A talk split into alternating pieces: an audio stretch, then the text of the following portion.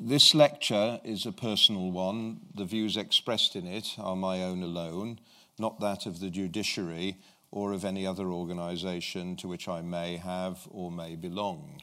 In fact, I've recently retired as a judge, um, and I'm actually now only, in inverted commas, His Honour, Nicholas Cooke QC, the judge has gone.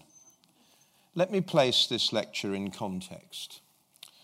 Sir Thomas Gresham, as a result of whose generosity and vision this lecture is able to be given, died 439 years ago. He had the welfare and the education of the city after his death at the forefront of his mind. He could scarcely have imagined, however, the importance of the city in terms of the life of the nation in 2018. Because of that importance, but also for the welfare of the city itself, a careful consideration of the causes and consequences of bribery and corruption in the city is much needed. So is an attempt to identify the potential remedies for the problems that exist. This lecture is not another exercise in banker bashing or something similar.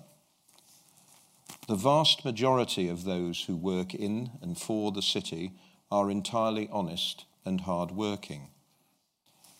I remind the audience that Ignacio Echeverria, posthumously awarded the George Medal this month for his bravery in confronting the London Bridge terrorists, was employed by HSBC in its anti money laundering department. That the perception of the city and those who work there is different to the reality is not unique to the city, but is common to other areas significantly impacted by a criminal minority. The economic and wider effects on estates and town centres of well publicised criminal activity are well documented. As is the case with those problematic areas, to dismiss bribery and corruption in the city as purely a matter of perception would, however, be foolish. The damage done by the minority is too serious, and the risk of deterioration is too great. The present Lord Mayor, Sir Charles Bowman, in my respectful view with rare insight, took restoring trust in business as the theme of his mayoralty, stating at its outset, I will be challenging business to raise its game, better business trusted by society. All too often, business is scored poorly when the public is asked about its role in society. I will look to develop a progressive and lasting legacy to help the city tackle this issue over the coming years. It is imperative that the importance of this issue is not allowed to be downgraded with the end of the present mayoralty. This lecture is intended to make such contribution as I can to preventing that. This lecture also has a personal context as well as an historical and present day city context. When I first began to study law, sadly over 45 years ago, an article in the Law Quarterly Review, then as now, the journal of choice for the more cerebral lawyer, of which I wanted to be one, was required reading for undergraduates. It was entitled Pericles and the Plumber, and its author was Professor William Twining, Queen's Counsel whose inaugural lecture at Queen's University Belfast, delivered on the 18th of January 1967, was that article's first incarnation. That article contrasted two images of the lawyer the lofty one of Pericles the lawgiver, the entitled, enlightened policymaker, the wise judge, and the image of the lawyer as a plumber, a no nonsense, down to earth technician. I was young. I wanted to be the former. Over recent years, the criminal judiciary has moved more and more towards the latter, with an ever increasing pile of specimen directions, sentencing guidelines, and so on. But there are problems with that. Chief among them, in my assessment, being the separation of a trial or appeal judge's function from the subjective application of society's ethics upon his or her personal responsibility to the human issues before him or her. With the route to the solution so clearly mapped by others, the scope for thinking practically about causes, consequences, and solutions in a criminal context is reduced. This lecture provides an outlet for such thoughts on my part. The themes of this lecture are derived from evidence that I heard at the Central Criminal Court. Former judges do not express personal opinions about cases that they tried, and I shall not do that. What I shall refer to is evidence which I heard, which started me thinking in the present context about bribery and corruption in the city.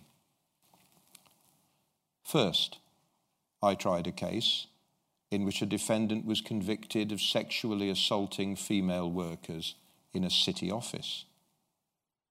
The evidence set out a background of conspicuous consumption of alcohol and food and the easy generation of vast profits. The case was widely reported, and the damage to the image of the city, or perhaps the confirmation in the minds of many of what the city was like, was obvious. It was interesting that good practice and support on the part of the employer of an outside consultant who was involved in that case made little by way of splash in the papers. Second, I tried a case in which a defendant was convicted whilst working for a lending institution of taking a covert payment in a sum which ordinary people, so to speak, could only dream of to ensure that loan applications were dealt with favourably. In justifying his actions, that defendant stressed that he had no intention of and did not secure favourable treatment for the applications concerned. He just took the opportunity in what he regarded as a corrupt world to take what was available. In any event, he told the court, it was like paying the postman to get your post first in the country where he grew up. Postmen there are poorly paid and need a supplement to their income, and everybody gets their letters in the end. When I sentenced this defendant upon his conviction, I said that he had lost his moral compass. Depressingly, one commentator said that the surprising thing was that a judge should think that a banker ever had a moral compass. Further confirmation, I am afraid, of the low opinion of the city and its bankers, which is so commonly held. Third, I tried a case in which a defendant was accused of being a party to a tit for tat postcode gang murder. In the event, this defendant was found not guilty by the jury. He was aged 19, and had he been found guilty, he would have faced a sentence of imprisonment for life with a minimum term to be served of around 20 to 25 years. Contrary to popular belief, there is no remission of such minimum terms. I should mention that four others involved in the same killing were convicted and received such sentences. The defendant upon whom I'm focusing had lived his whole life on the estate where the postcode gang with which he was associated was based. He was asked what attracted him to gang culture. He told the court money, fast high end cars, attractive women, designer clothes, the music, and the prospect of becoming a rap star. A preoccupation with materialism overwhelming the reality of death and the drug trade which permeate gang culture. The unworthy thought crossed my mind that apart from the type of music, he might have considered the city. These cases and others caused me to think about the connection between the importance or lack of importance of ethics in our society and subcultures. And the city is just as much a subculture or a collection of subcultures as postcode gangs. Glyndebourne or drill music doesn't actually matter in terms of the analysis. Being a judge at the Central Criminal Court gave me a grandstand view of some of the awful consequences of what is wrong in society, but little, if any, scope to address the causes. Talking to you this evening is a small effort in that direction, at least to the extent of prompting some discussion and thought about those causes. Being a judge at the Central Criminal Court also, or happily, meant that I was, something for which I shall always be grateful, introduced to the institutions of the city. And it meant that I paid more attention to its profile in the media. Some of that shocked me, and judges at the Central Criminal Court don't shock easily. It was widely reported in 2015 that since the 2008 financial crisis, 20 global banks had paid $235 billion in fines. All those banks had and have a presence in the city. To give an idea of the scale of those penalties in total, one must think of the size of the annual economy of Portugal. The total fines imposed by the Financial Conduct Authority in this country in 2017 229,515,303 pounds. 2016 22,216,446 pounds. 2015 905 million 219,078 pounds and 2014 1 billion 471 million 431,800 pounds. To put those figures into a domestic context and perhaps make us reflect, the city's neighbour, the borough of Tower Hamlets, not perhaps a byword for prosperity, and to whose members and officers I was recently able to speak about the problems of knife crime, spends about 361,900,000 pounds on public services a year, almost half of which is necessarily spent on vulnerable people. The Prudential Regulation Authority has, of course, also been imposing large fines. Of course, not all these fines were imposed for corruption, even in its widest sense, although some were. Ignoring the rules for profit is, however, further grist to the mill in terms of adverse perception and helps create the image of a sector which behaves as it pleases. Fines seldom assist rehabilitation and often become regarded as simply a tax on the business. The history of finding prostitutes adequately illustrates that. No ethics, no reputation. Who cares about a fine? It only dents the profits a bit. Charge more. One banking story in particular caught my eye. A bank with a presence in the city settled proceedings brought against it under the United States Foreign Corrupt Practices Act by paying $264 million in 2016. The bank had been found to have designed a scheme to hire otherwise unqualified Chinese candidates for prestigious investment jobs solely because they were introduced by officials who could give the bank business. The bank concerned even had a hires versus revenue spreadsheet to keep an eye on the success of the scheme. The scheme ran for over seven years.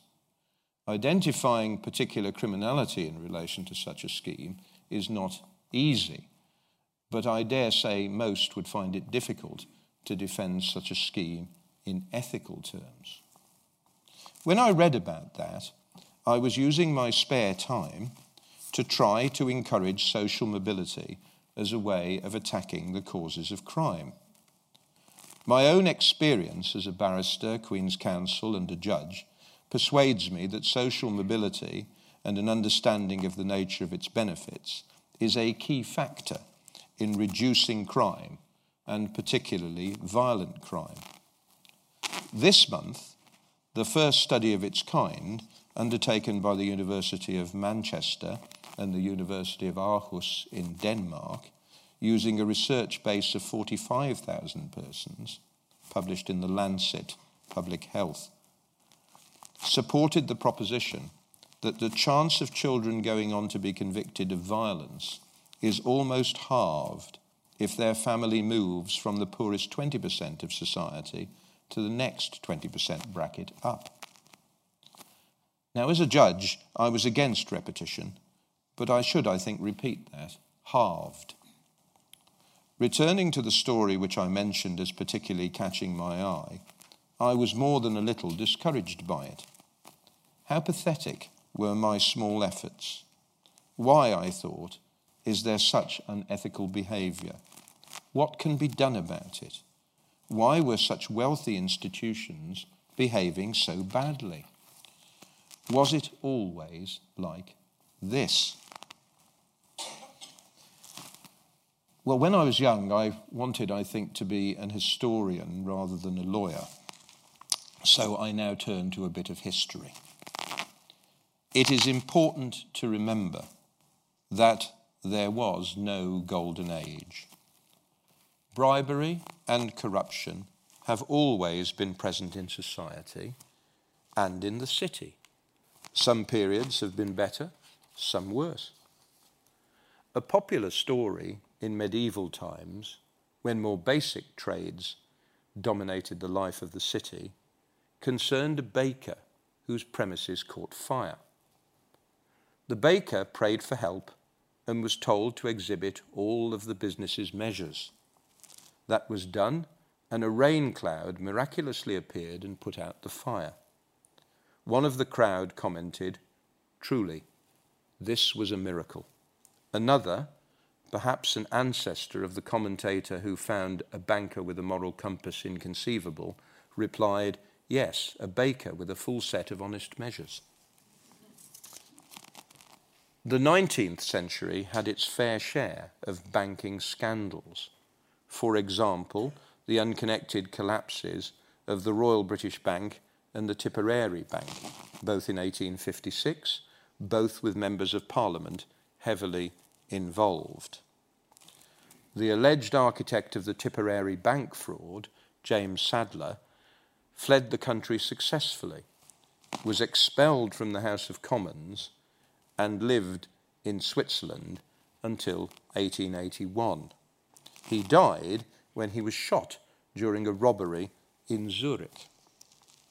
An idea of the stir caused by the collapse of the Royal British Bank can be gleaned from the fact that the then Prince of Wales attended the first day of the trial, sitting next to the Lord Chief Justice, Lord Campbell, who presided.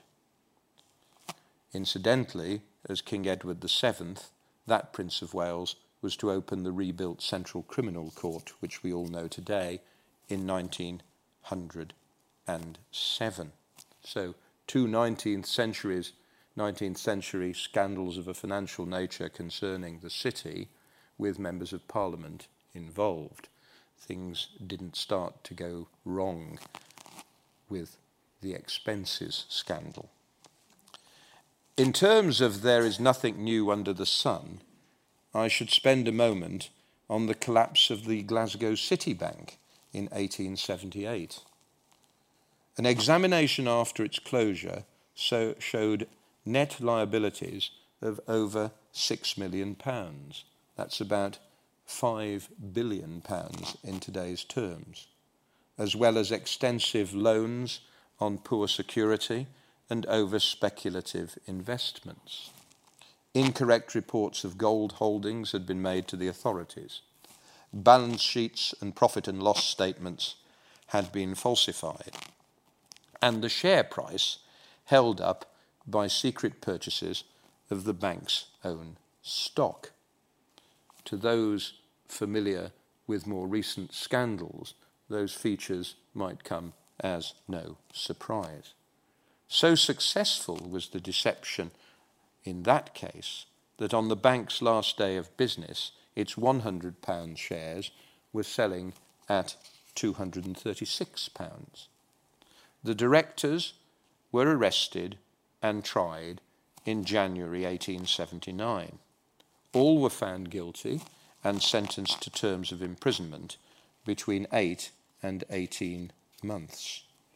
Many businesses failed as a result of the collapse and shareholders were called to make good the bank's losses.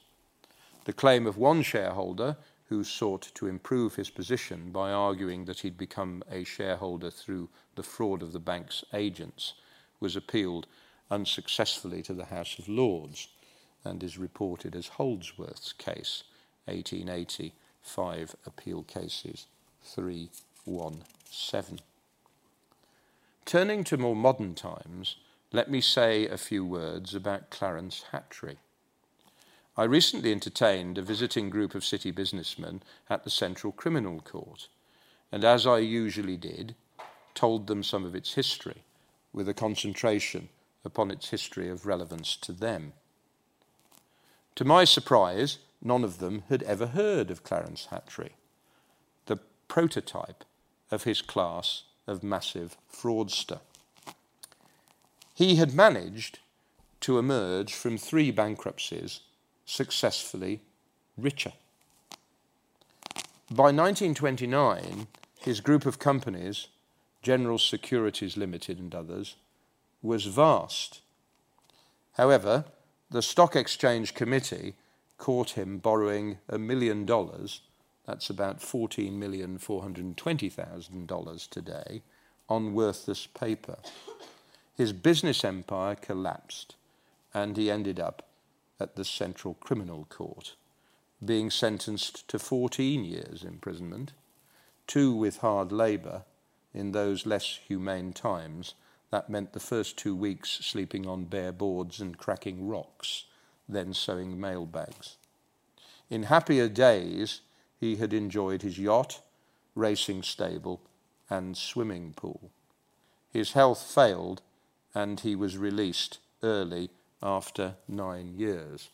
No modern day system of automatic remission then. He was 47 when he was sentenced by Mr. Justice Avory, a judge with a considerable reputation for severity. As an aside, before I continue with a little bit about Mr. Justice Avory and a bit more history in terms of how we've got perhaps where we are in terms of ethics and such considerations.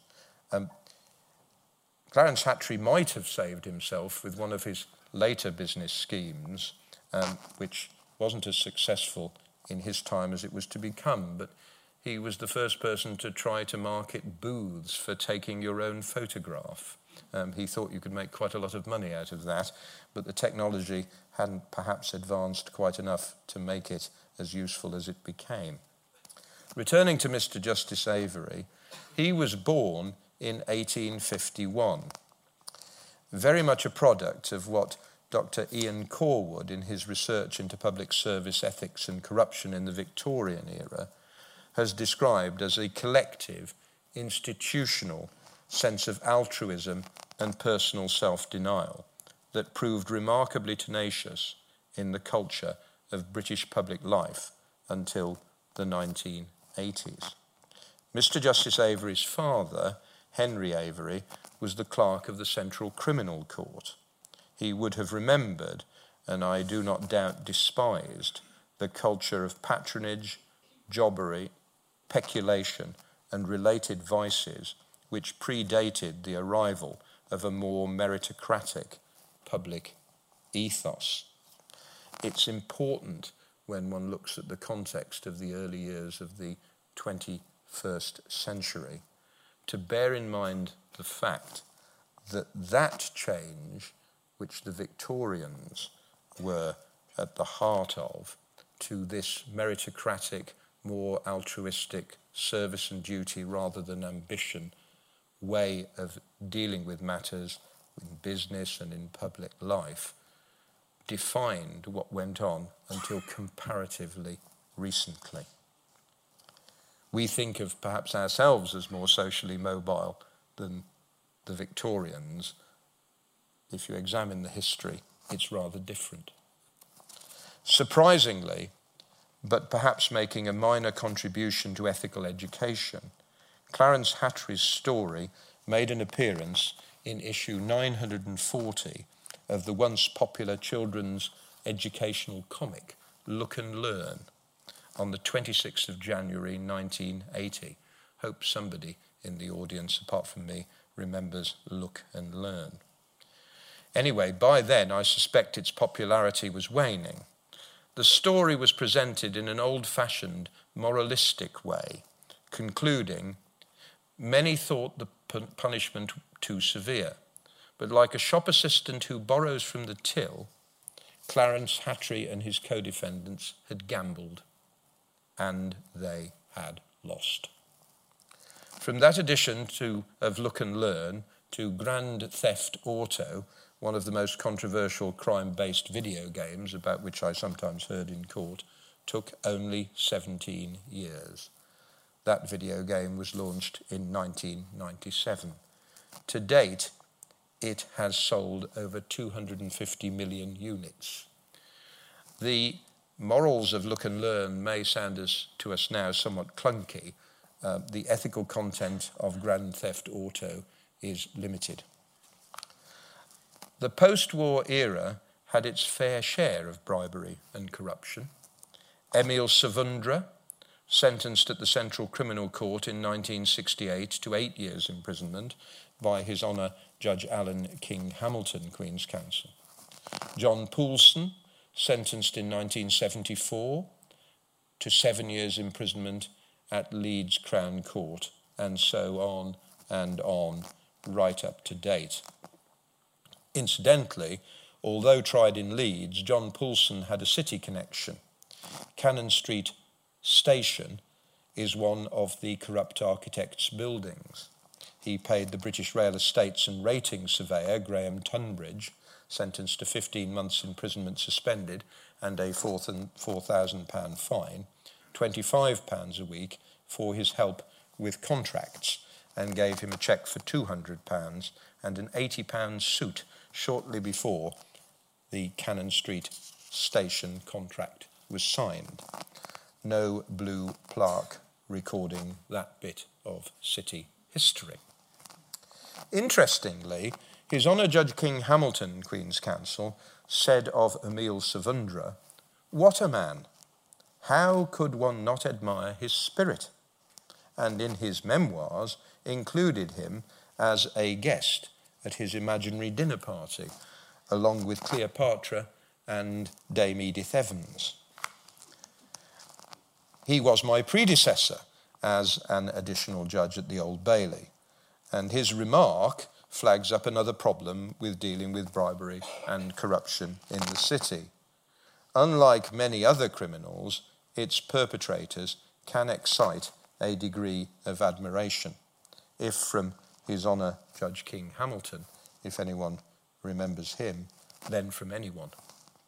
So, no golden age of probity in business and the city, I'm afraid. There are, however, signs that bribery and corruption are increasing. Not, of course, only in the city or connected with the city. Perhaps a more appropriate definition in a globalized and cyberspace criminal environment. Now, statistics relating to levels of crime are notoriously unreliable. However, it is not possible to dispute the growth of the city as a centre of money laundering and offshore tax evasion over the last few decades.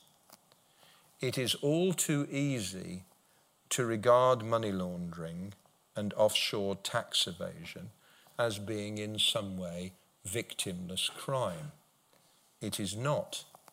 The deprivation of tax revenues that flows from such evasion, sometimes, in fact, from comparatively poor countries, and the provision of a facility to enable major criminals to launder the proceeds of their wrongdoing does, as I have seen, untold harm. It is also not possible to argue that cybercrime is not increasing. All the available material points in that direction. That state of affairs is probably not linked, linked to any major change in morals. Perhaps it's more likely to be a product of the truism pointed out by Theodore Roosevelt. A man who has never gone to school may steal from a freight, a freight car, but if he has a university education, he may steal the whole railroad. My thesis is that one necessary way to counter the damage to the financial sector and to the city consequent upon its criminal parasites is the promotion of a code of ethics as world class as its profitability. That will not be achieved by accident. So, what causes bribery and corruption? The answer is, of course, as with all acquisitive offending, greed, unrestrained greed. We are all potentially prey to greed. What restrains us is lack of opportunity, not a problem in the city, fear of consequences, a weak restraint, in general terms, in my experience as a barrister, Queen's Counsel, and judge. Most wrongdoers do not spend long thinking about being caught. And a code of ethics to which we meaningfully subscribe. It is that last restraint which is the reason why I feel confident that the overwhelming majority of those listening to this lecture are not serious criminals. Whatever the th- source of your code of ethics, I think you probably all subscribe to one in a real way. But what if the code of ethics crumbles and slips away? What then? Such a process is not likely to be an overnight thing. It is likely to be gradual. Traditionally, ethical codes have been linked to religion and metaphysical sanction. In a multicultural and increasingly secular society, can an alternative be found to traditional ethical foundations? Is the increase in bribery and corruption in the city symptomatic of the erosion of a common ethical code. The fact that there never was a golden age is not anything like proof that a common ethical code did not operate as an effective restraint on bribery and corruption. The fact that a type of conduct is openly condemned by the clear majority does something to check its spread. There is some benefit to society even from hypocrisy. as Rochefoucauld said, hypocrisy is the tribute vice plays to virtue. Given a choice between a measure of hypocrisy and open amorality, I'd opt for hypocrisy every time. The great religions are united in their condemnation of bribery and corruption. By way of example, Sikhism specifies three duties and five vices.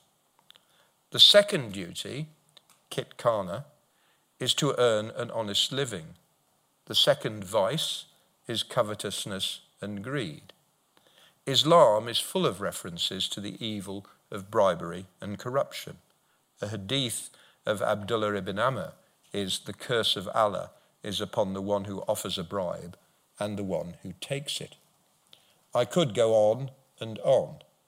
The Jewish philosopher Maimonides said, Lose with truth and right rather than gain with falsehood and wrong. And it was no accident that Jesus Christ was betrayed through a bribe.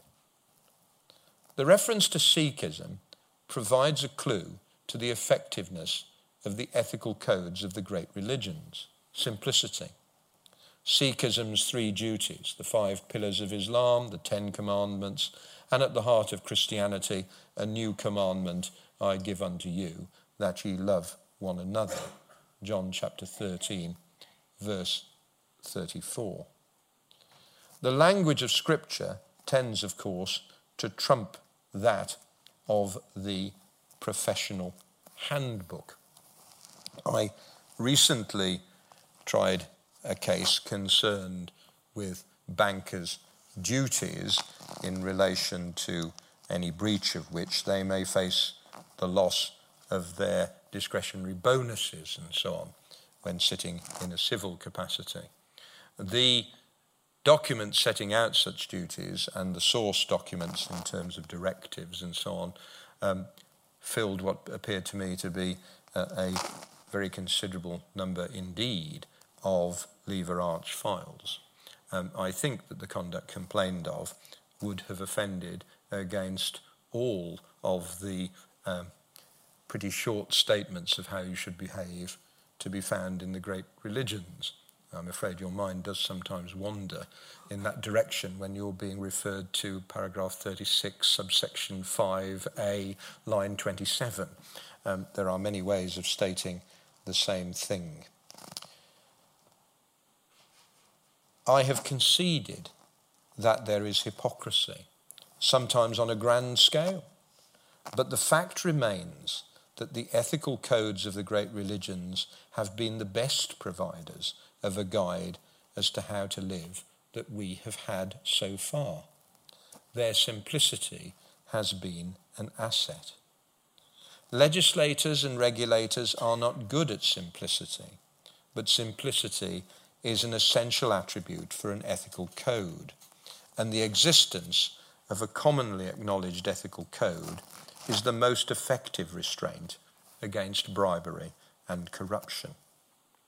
I am concerned that a progressive breakdown in the existence of a common ethical code is dangerous generally, but also in relation to the life and success of the city.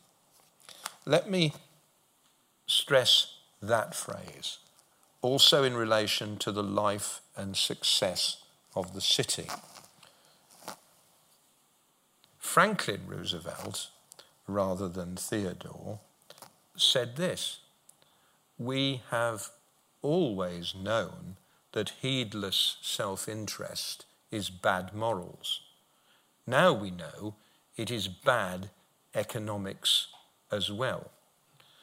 That is something which those of you who think all ethics may be tosh might reflect upon. Um, there is a danger that if business pursues heedless self interest, it will damage itself. High standards in business are neither achieved by accident or unimportant. There will always be those who will breach those standards. That is unavoidable. What is important is that the standards survive and are respected and observed. That the universal view, or virtually universal view, not just the view of a judge like me, who might be able to be dismissed as sanctimonious, is that there is no place for bribery and corruption in the city, is key. Nor should corruption be too narrowly defined.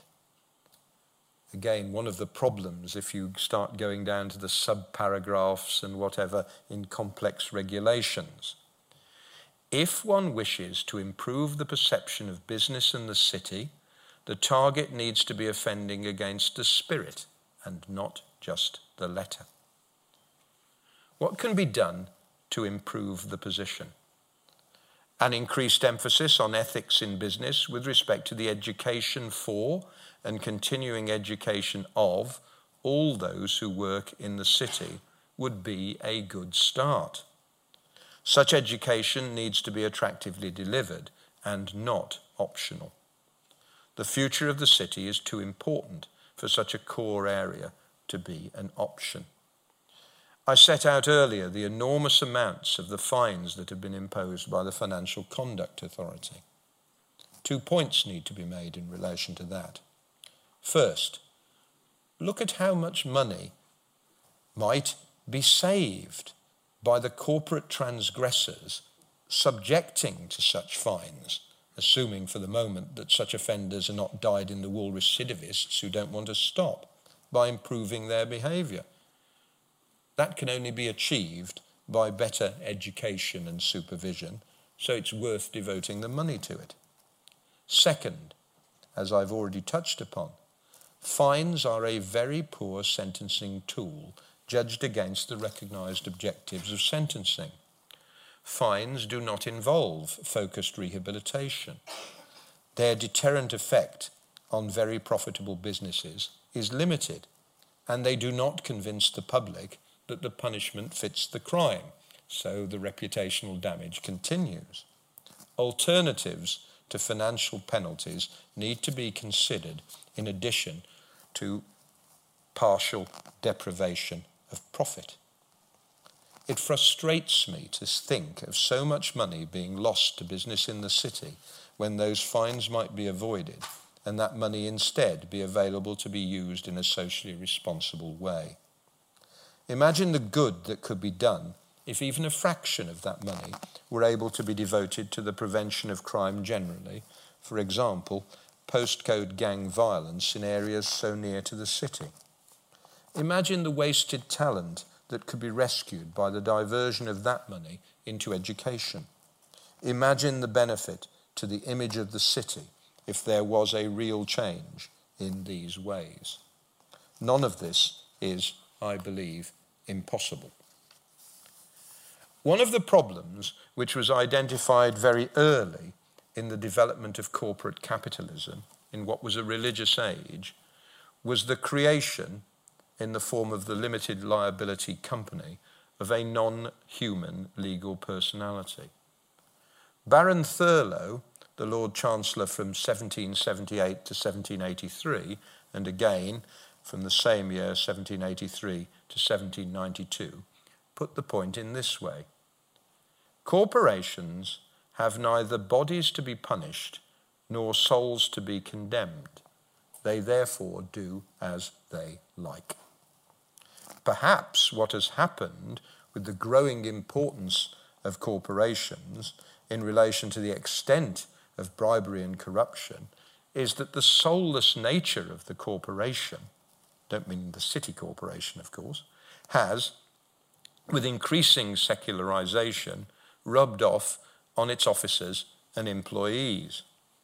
How else can the extent of the problem with money laundering in the city be explained? Can someone with a conscience, let alone a soul, launder the profits of the corrupt oligarch, the corrupt dictator, and their families? Legislation can achieve something in terms of dealing with such problems, but it is a real commitment to do what is right that is likely to be more effective. This lecture is not an advert for religion, although it has been necessary to spend time on religion to explain the points that are made and to flag up what the future may hold. But it is a plea for what I otherwise fear could be a rising tide of bribery and corruption with the capacity to damage the city irreparably, to be met with a new devotion to an ethical way of doing business. There is still time to underpin the way the city does its business with a strong, simple, and universal ethical code. A failure to do so may lead to its reputation falling permanently. A final thought what about artificial intelligence? Artificial intelligence is moving ever more quickly into the work of the city. How will artificial intelligence be taught to behave ethically? Can it be done? I hope you all care.